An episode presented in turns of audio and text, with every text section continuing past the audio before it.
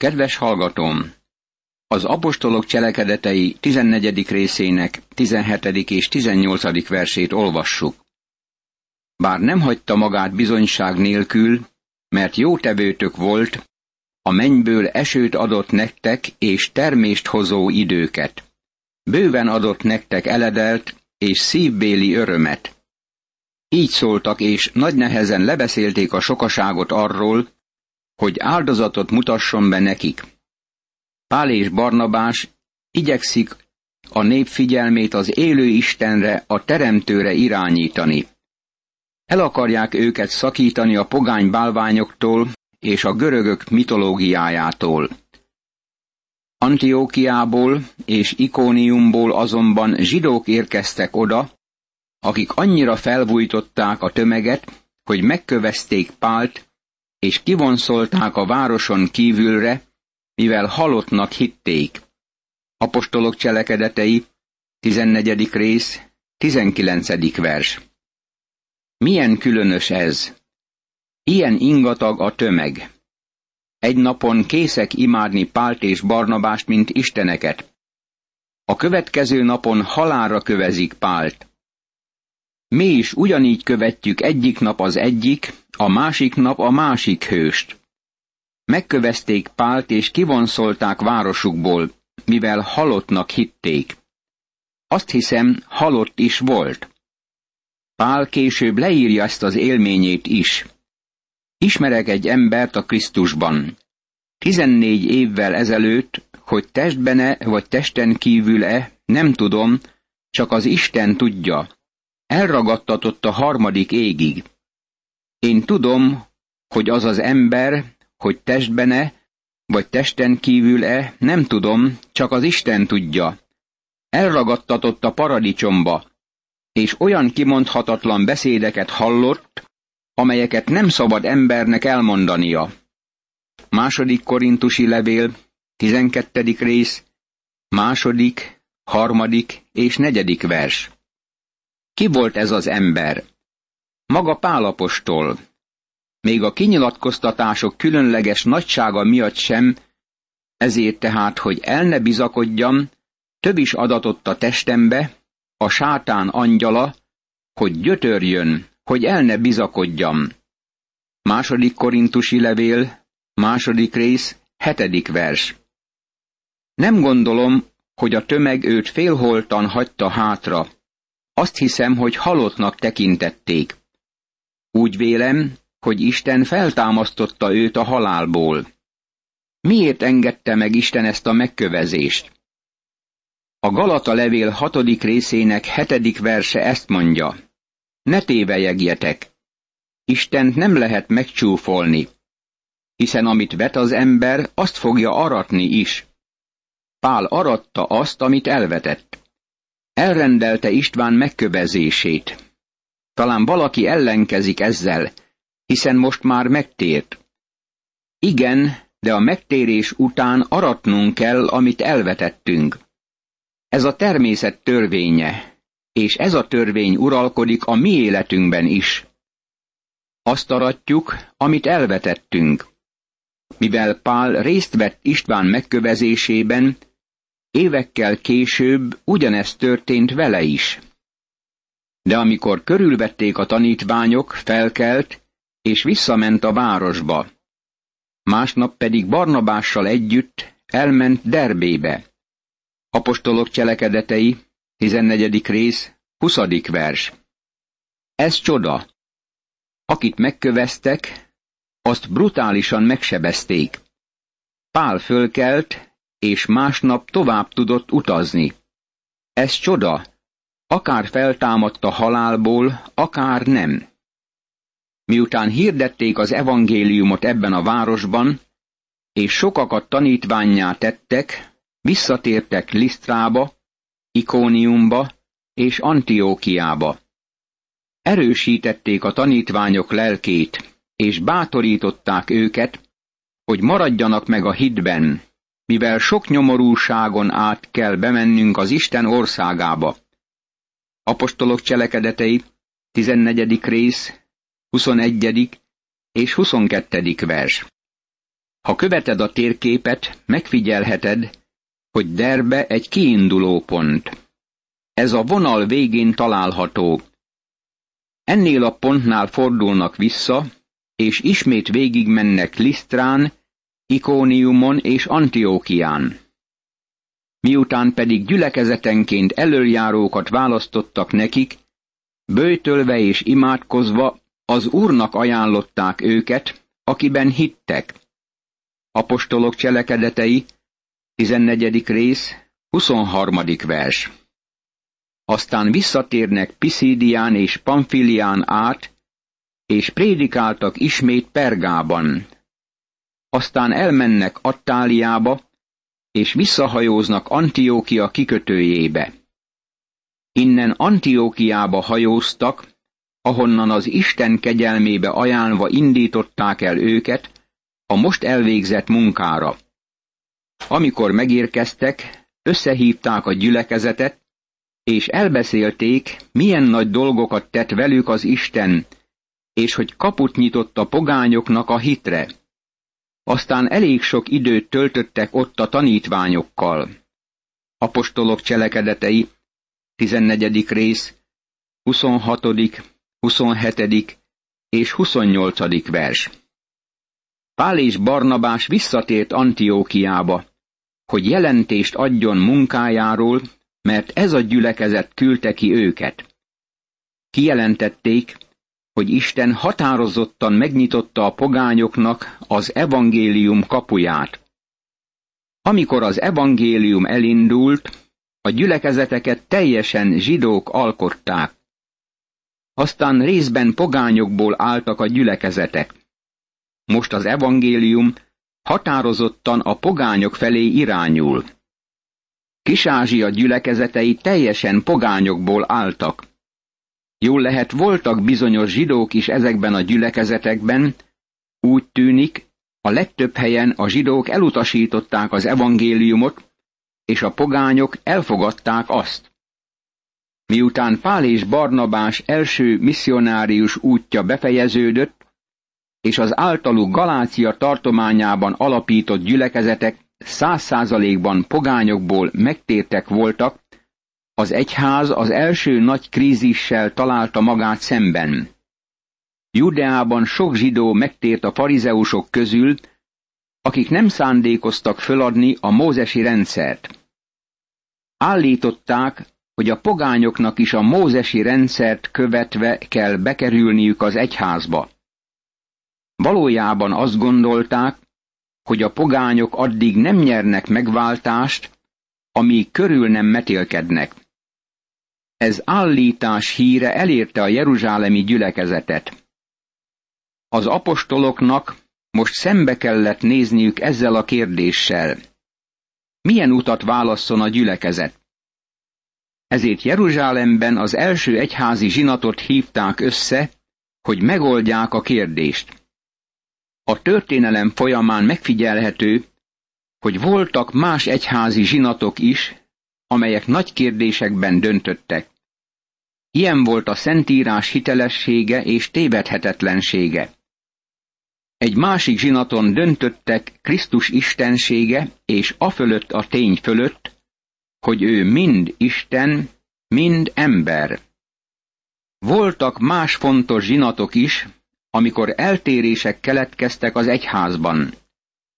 Egyesek azt gondolhatják, hogy korunkban is szükségünk van zsinatra. Bizonyára lenne.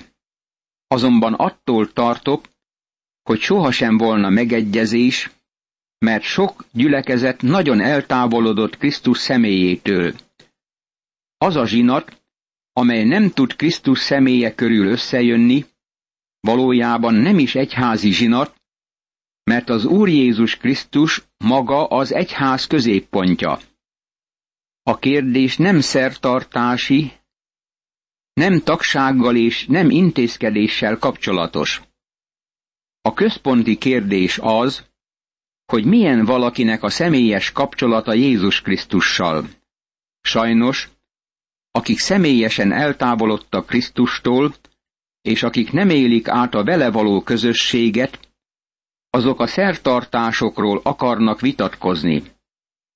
Lehet, hogy egy nagy Bibliát visznek a hónuk alatt, elmennek a templomba vasárnap, és lelkesen éneklik az énekeket, de hétfőn az Úr Jézustól nagyon messze távolodnak. Barátom, az Úr Jézusnak kell elfoglalnia életünk középpontját. Állandóan rá kell gondolnunk. Ha naplementét látunk, észre kell vennünk benne őt, mint teremtőt. Bele kell vonnunk őt a mi mindennapi életünkbe, minden helyzetünkbe, feszültségeinkbe és aggodalmainkba. Most fordítsuk figyelmünket erre a Jeruzsálemi konferenciára. Ez egy kiemelkedő csoport, amely ott összegyülekezett. Ezek a férfiak azért jöttek össze, hogy egy nagy kérdést tárgyaljanak meg. Törvény vagy kegyelem, avagy törvény vagy szabadság. Némelyek, akik Júdeából jöttek le, így tanították a testvéreket. Ha nem metélkedtek körül a mózesi szokás szerint, nem üdvözülhettek. Apostolok cselekedetei, 15. rész, első vers. Itt van a kérdés lényege. Ez nem egyszerűen azt mutatja, hogy vajon körül kell-e metélkedni vagy nem, vagy hogy lehet-e húst enni vagy nem. A kérdés így hangzik. Ezeket azért kell-e az embernek tennie, hogy üdvözüljön? Most tovább haladunk, és egy kicsit mélyebben behatolunk a problémába. Mivel pedig Pálnak és Barnabásnak nem kis viszája és vitája támadt velük, úgy rendelkeztek, hogy ebben a vitás ügyben Pál, Barnabás és néhányan mások is menjenek fel az apostolokhoz és a vénekhez Jeruzsálembe. Apostolok cselekedetei, 15. rész, második vers. Megint felhívom figyelmedet arra, hogy Lukács kicsinyítő kifejezést alkalmaz. Nem kis viszája és vitája támad. Ez valójában azt jelenti, hogy szabályos összeütközés történt. Felforrósodott a vita. Itt rá kell jönnünk, hogy ez valójában az evangélium ügye, aminek tárgyalására összejött a konferencia. A Galatákhoz írt levél teljes magyarázatot ad nekünk a konferenciáról. Az evangéliumot kétféle értelemben használták az új szövetségben. Mindenek előtt ezek az evangélium tényei. Ezek abszolút lényegesek és alapvetőek. Pál leírja ezeket a tényeket az első korintusi levél 15. részének első öt versében. Ez az Úr Jézus Krisztus haláláról, eltemetéséről és feltámadásáról szól. Eszetekbe juttatom, testvéreim, az evangéliumot, amelyet hirdettem nektek, amelyet be is fogadtatok, amelyben meg is maradtatok. Általa üdvözültök is, ha megtartjátok úgy, ahogy én hirdettem is nektek, ha csak nem elhamarkodottan lettetek hívőkké. Mert én elsősorban azt adtam át nektek, amit én magam is kaptam, hogy tudni illik, Krisztus meghalt a mi bűneinkért az írások szerint. Eltemették, és ugyancsak az írások szerint feltámadt a harmadik napon, és megjelent Kéfásnak, majd a tizenkettőnek. Első korintusi levél, 15. rész, első verstől az ötödik versig. Ezek az evangélium tényei, és ezek Krisztus személye körül forognak. Tovább megyek az első korintusi levél 15. részének 15., 16. és 17. verséhez. Sőt, Isten hamis tanúinak is bizonyulunk, mert akkor Istennel szemben arról tanúskodtunk, hogy feltámasztotta a Krisztust, akit azonban nem támasztott fel, ha csak ugyan nem támadnak fel a halottak. Mert ha a halottak nem támadnak fel, Krisztus sem támad fel. Ha pedig Krisztus nem támad fel, semmit sem ér a ti hitetek, még bűneitekben vagytok. Első korintusi levél, 15. rész, 15., 16. és 17. vers. Ezzel szembe kell néznünk, barátom. Ha Krisztus nem támad fel a halálból, akkor egyáltalán nincs evangélium. De hála legyen Istennek, hogy Krisztus feltámadta halottak közül, mint az elhunytak zsengéje. Első korintusi levél, 15. rész, 20. vers. Az evangélium tényei a következők. Krisztus halála, eltemetése és feltámadása. Az evangélium a második értelmezés szerint a tények magyarázata. Ez a magyarázat az alapigazsága a Galatákhoz írt levélnek. Ez az első jeruzsálemi zsinat kérdésének a lényege. Ezért az evangélium szintén ezen a tényen fordul meg, amit Pál kijelent a Galatákhoz írt levél harmadik részének 22. versében. De az írás mindenkit bűn alá rekesztett, hogy az ígéret a Jézus Krisztusban vetett hit alapján adassék azoknak, akik hisznek. Mit kell tennünk azért, hogy üdvözüljünk? Sem többet, sem kevesebbet, csak hinnünk kell. A Galatákhoz írt levél második részének 15. és 16. verse ezt mondja. Mi, akik természet szerint zsidók, és nem pogányok közül való bűnösök vagyunk, tudjuk, hogy az ember nem a törvény cselekedetei alapján igazul meg, hanem a Krisztus Jézusba vetett hit által. Ezért mi is Krisztus Jézusban hittünk, hogy megigazuljunk a Krisztusban való hit, és nem a törvény cselekvése által, mert a törvény cselekvése által nem igazul meg egy ember sem. Ezt fontos meglátnunk. Annak a kornak a judaizálói mások voltak, mint korunk liberálisai. A liberális valójában tagadja az evangélium tényeit. Tagadja Krisztus fizikai feltámadását. Egyesek odáig mennek, hogy kimondják, hogy Jézus Krisztus csak mítosz, és sohasem élt és nem halt meg. A legtöbbjük nem próbálja ennyire kiforgatni a történelmet. Azonban tagadják, hogy Jézus meghalt bűneinkért. Az első évszázadban a judaizálók nem tagadták az evangélium tényeit. Egyszerűen túl sok volt a tanú. Pál azt mondja, hogy több mint 500 atyafi látta a feltámadt Krisztust egy alkalommal. Barátom, ha van 500 tanúr valamelyik bíróság előtt, akkor megnyered a pert. Az apostolok is tanúskodtak Krisztus feltámadásáról. Ott voltak, hogy bizonyságot tegyenek róla. Az evangélium tényei nem voltak vita tárgyai a judaizálók szemében. A vitatkozás a tények magyarázatával kapcsolatban keletkezett. Mit tett Krisztus érted a kereszten? Vajon Krisztus műve elegendő az üdvösségedhez? Szükséged van végigmenned bizonyos szertartásokon vagy valami gyakorlaton azért, hogy üdvözülj? Meg kell tartanod a törvényt? Ezeket a kérdéseket vetették fel. Most térjünk vissza az apostolok cselekedetei 15. fejezetéhez, és menjünk Jeruzsálembe Pál és Barnabás kíséretében. Miután a gyülekezet útnak indította őket, áthaladtak Főnícián és Samárián, elbeszélték a pogányok megtérését, és nagy örömet szereztek minden testvérnek. Amikor megérkeztek Jeruzsálembe, örömmel fogadták őket az apostolok és a vének, ők pedig elbeszélték, mi mindent tett velük Isten. Apostolok cselekedetei, 15. rész, harmadik és negyedik vers.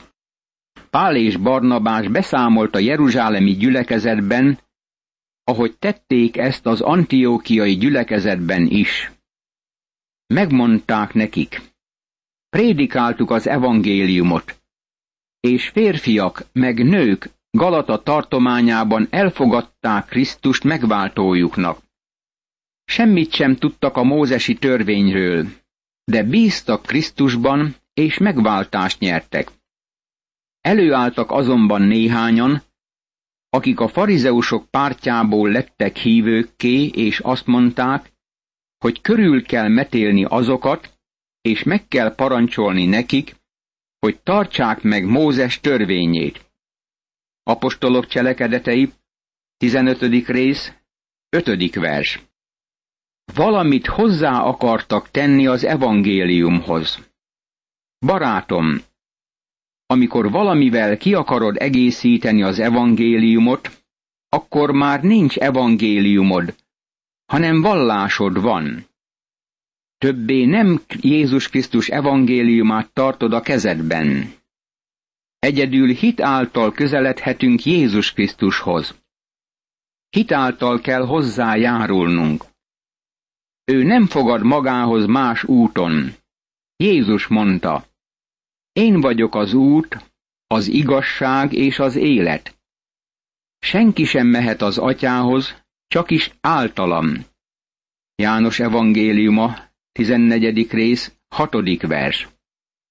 Ő az egész világot belefoglalta ebbe. Csak egy kérdést tesz föl Isten az elveszett világnak. Mit cselekszel fiammal, aki meghalt érted? Isten nem valami kis vasárnapi iskolai leckét ad nekünk. Én azt akarom, hogy jó fiú légy. Csatlakozz egy gyülekezethez. Akarom, hogy ezen meg azon a szertartáson végig menj. Ez a fajta tanítás csak a jelentéktelen vallást jellemzi. Ez nem Istentől jött. Isten így szól. Fiam meghalt érted, mit cselekszel vele? Az erre a kérdésre adott válasz dönti el örök sorsodat. Ezt a kérdést tárgyalták a Jeruzsálemi konferencián. Ez valóban izgalmas kérdés volt. Imádkozzunk! Mennyei édesatyám, köszönöm, hogy feláldoztad egyetlen fiadat értem, hogy meghalljon, eltemessék és föltámadjon az én megigazulásomért, és én hitáltal üdvözülhessek. Köszönöm neked az evangélium tényeit, és köszönöm az evangélium Szentlélek általi magyarázatát. Ámen.